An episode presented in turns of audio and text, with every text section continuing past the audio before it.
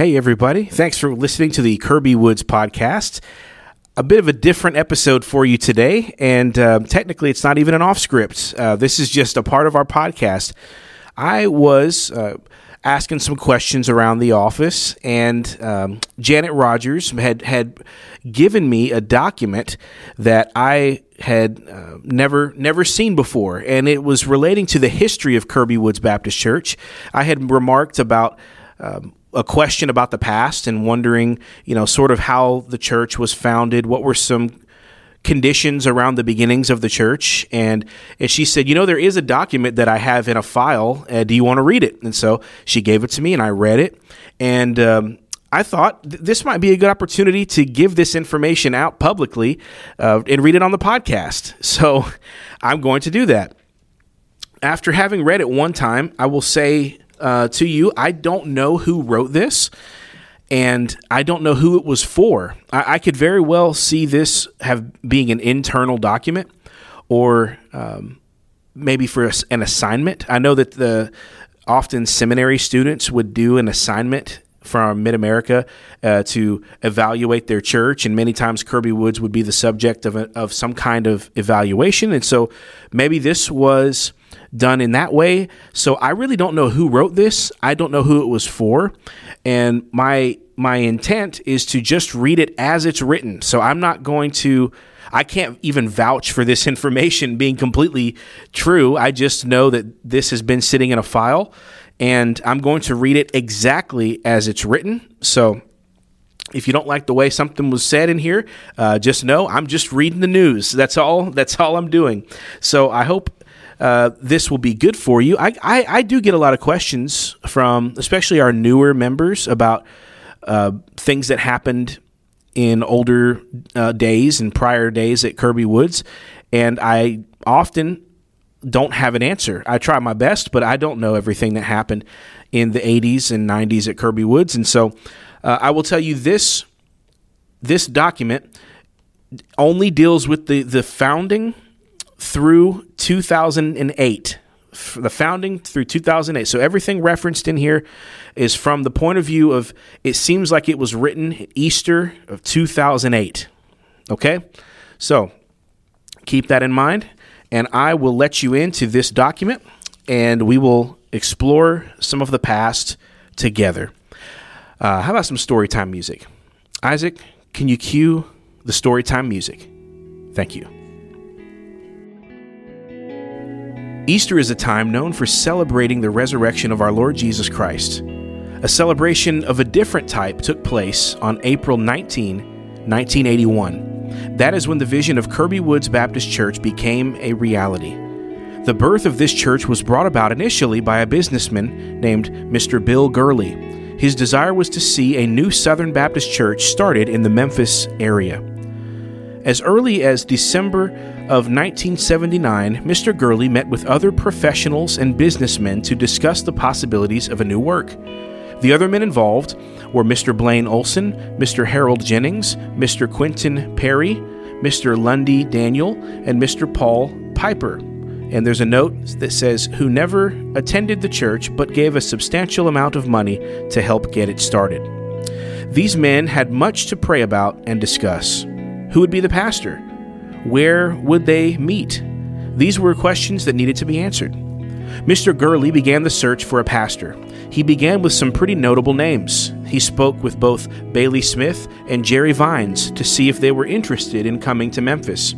He received a few recommendations about a pastor named Dr. Bill Darnell. Mr. Gurley contacted Dr. Darnell, who was probably the 13th pastor talked to, and Dr. Darnell and his family felt led of God to come to Memphis and help begin this church. Kirby Woods' first meetings were held in the Harold Sterling's Realty office, with interim pastor P.O. Davidson conducting services. In January of 1981, Central Church moved from 6311 Poplar Avenue because they were filling the sanctuary up and needed new space. Their desire was to sell to another church if possible. As a matter of fact, they turned down an offer from a bank to hold on to the building.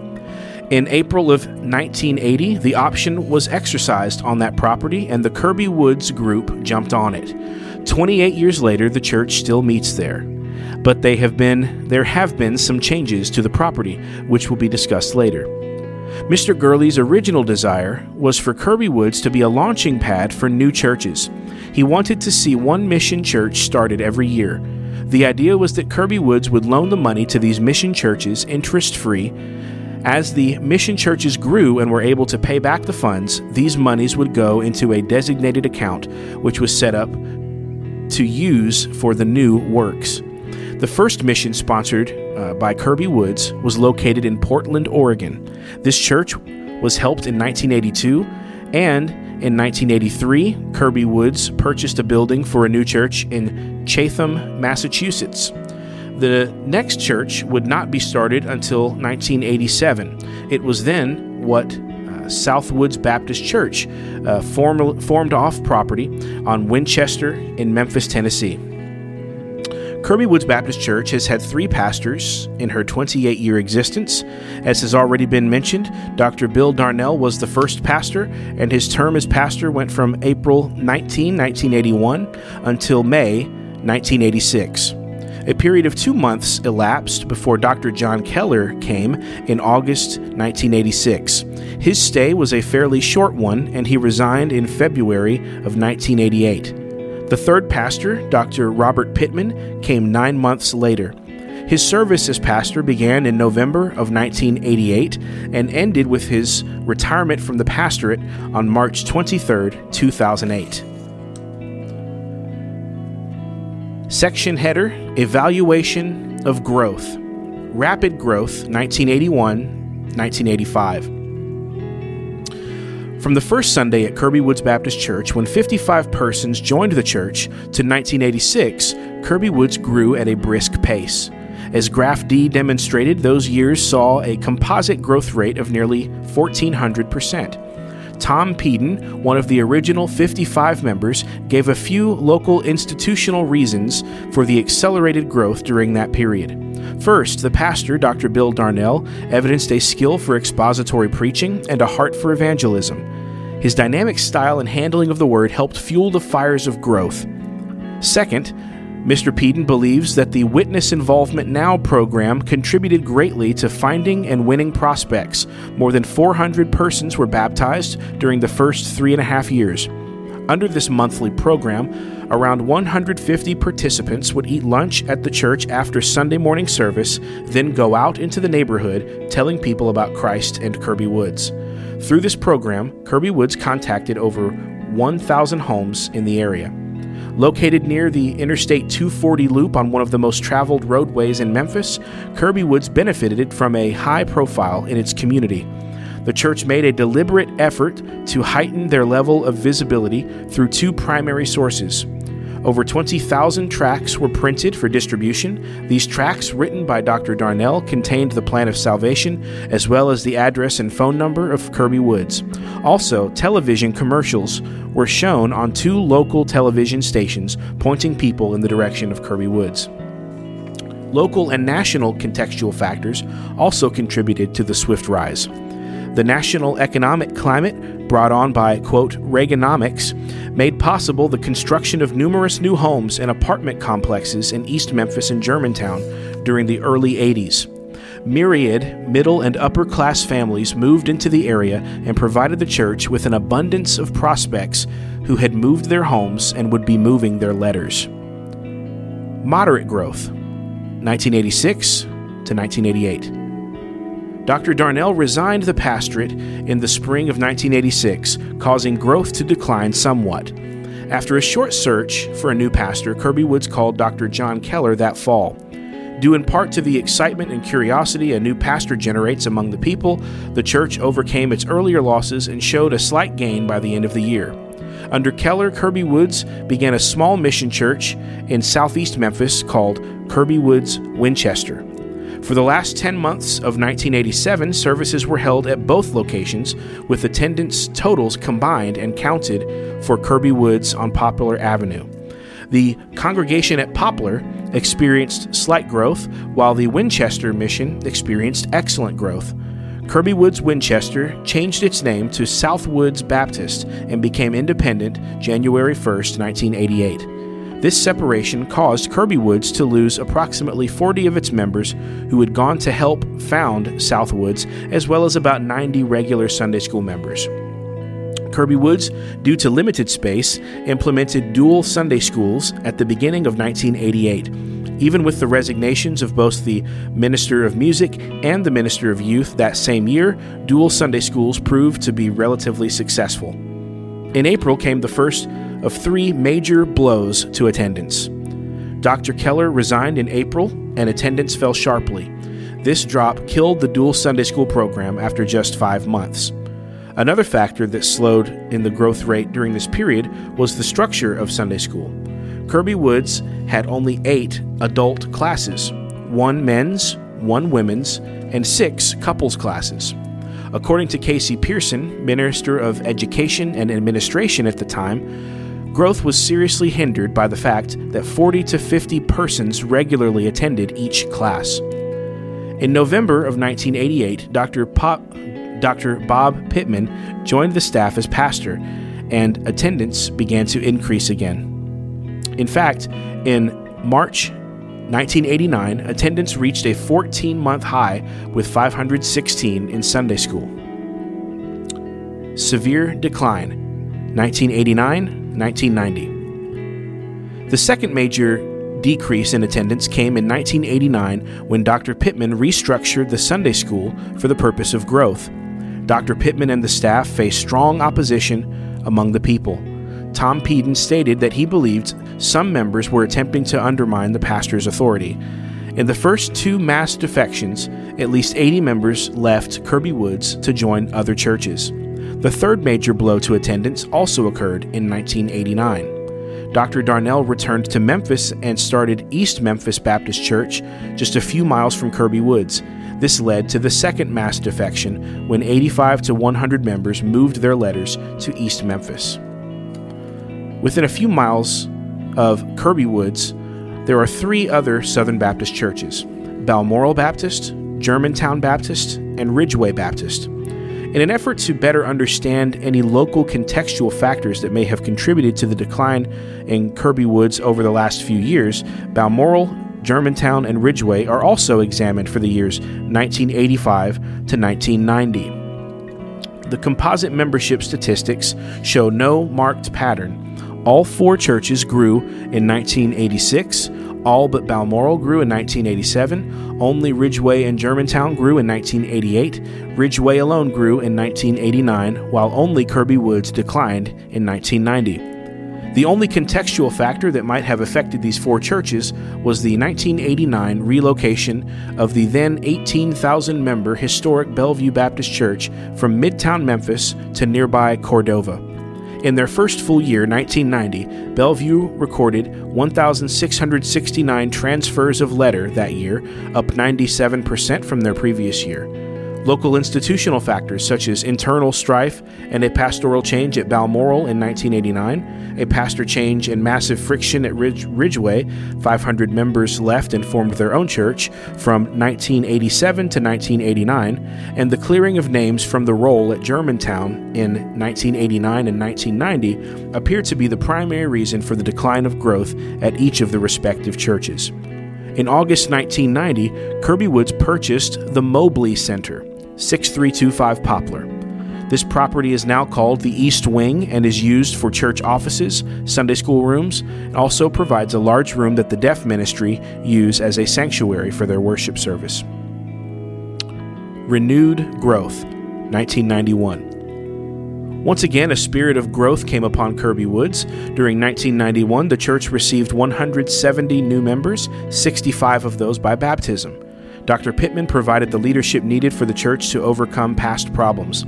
His powerful expository preaching and evangelistic messages began to draw people to the church. The worship service has also been a key part of the new growth. Musical selections, a mix of traditional hymns and contemporary choruses, are usually based on the theme of the sermon. A successful visitation program and an emphasis on Sunday school as the primary agents of growth, as well as the Persian Gulf War. Note, attendance rose significantly during the conflict, helped Kirby Woods witness a definite period of growth in 1991. During 1991 and 1992, the church constructed a Christian Activity Center, which was between the office complex and the sanctuary facilities. Additional parking places were also added. In May of 1997, Kirby Woods entered into a phase called Vision 2000, beginning with Phase 1. This phase was the construction of a two-story facility on the west side of the property, which was needed for Sunday school space. The building is referred to as the West Wing. It was completed in August 1998. In October 2000, the membership voted to affirm the next phase of Vision 2000, which involved the demolition of the current sanctuary, the building of a new sanctuary, and the addition of a third floor to the West Wing. Before the construction began, however, some remodeling of the gym had to be made to accommodate what fondly became known as Adventure Church. On July 7, 2002, the church moved into the new sanctuary. Phase 2 was completed, and this day was called Victory Sunday. We could now go back to one worship service and two Sunday schools. In 1991, Kirby Woods had purchased its first Citra 47 passenger motor coach. The bus had been a valuable tool for various ministries, and in March 2004, the church purchased a second motor coach. By 2005, a 25-passenger minibus was added. By the year 2007, Sunday school attendance had grown to 1,200, and budget receipts had increased to $4,039,000. Kirby Woods began sacrificially giving to the foreign and domestic mission causes, giving $1,188,000 in 2007. Kirby Woods has the distinction of being recognized as a key church by the International Mission Board. On Easter Sunday, 2008, Brother Bob Pittman retired from the senior pastor position to go into full-time evangelism. Several capable men carried out the responsibility of filling the pulpit during the interim time without a pastor. The pastor search committee chairman was Dr. John Floyd. On September 14, 2008, Brother James E. Collier, pastor of Oakhurst Baptist Church in Clarksdale, Mississippi, preached for both morning and evening services in view of a call for the senior pastor of Kirby Woods Baptist Church. The church voted to call Brother Jim on September 21, 2008. He began as pastor on October 12, 2008. Brother Jim is married to Myra. They have two children, Rebecca and Joshua. And friends, that's where the period ends on this particular document. Seems like it was written around Easter time of 2008, sort of as the Brother Bob era had come to a close and the Brother Jim era was beginning to start. And as you know, there's quite a lot of history that's happened between then and today. And in fact, I've begun conversations in our office about finishing the story and taking the history all the way up to the present, and even filling out some gaps and blanks in the story that we just read, because again, I'm not sure who wrote that. I'm not sure where it came from, who the office was at who the audience was. It may have been intended for a professor at seminary, or it may have been intended for the staff at Kirby Woods. I don't think it was ever printed and handed out publicly, but there's a lot of information in that story. Some good, some bad, some neutral. I think it's good to know your history, for better or worse, where you came from. What things were done in the past, what worked back then, what didn't work back then, what might work today, and what's just locked in time. And, I'm so interested at the history of how things came to be. You always learn so much one way or the other. And so for those of you that have never heard that, maybe that piqued your interest, and maybe that made you appreciate some things, or maybe you realize, hey, things weren't always perfect. There were some ups and downs all the time in the history of our church. So really, really great to see how God uses imperfect people to build his church. And man, that's just such an interesting story. And I would love to do something even further with our history, to get some kind of a short documentary together. I mean, we have a great video maker at our church, so I would love to be able to spearhead some kind of project like that. But either way, that concludes this story from the founding to 2008, some of the high points and low points, and there's your history lesson for the day.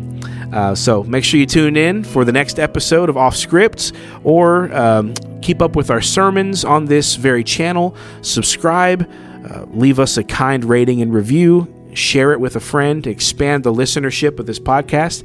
It only helps our church. So thank you guys. Have a wonderful week. God bless. See you Sunday.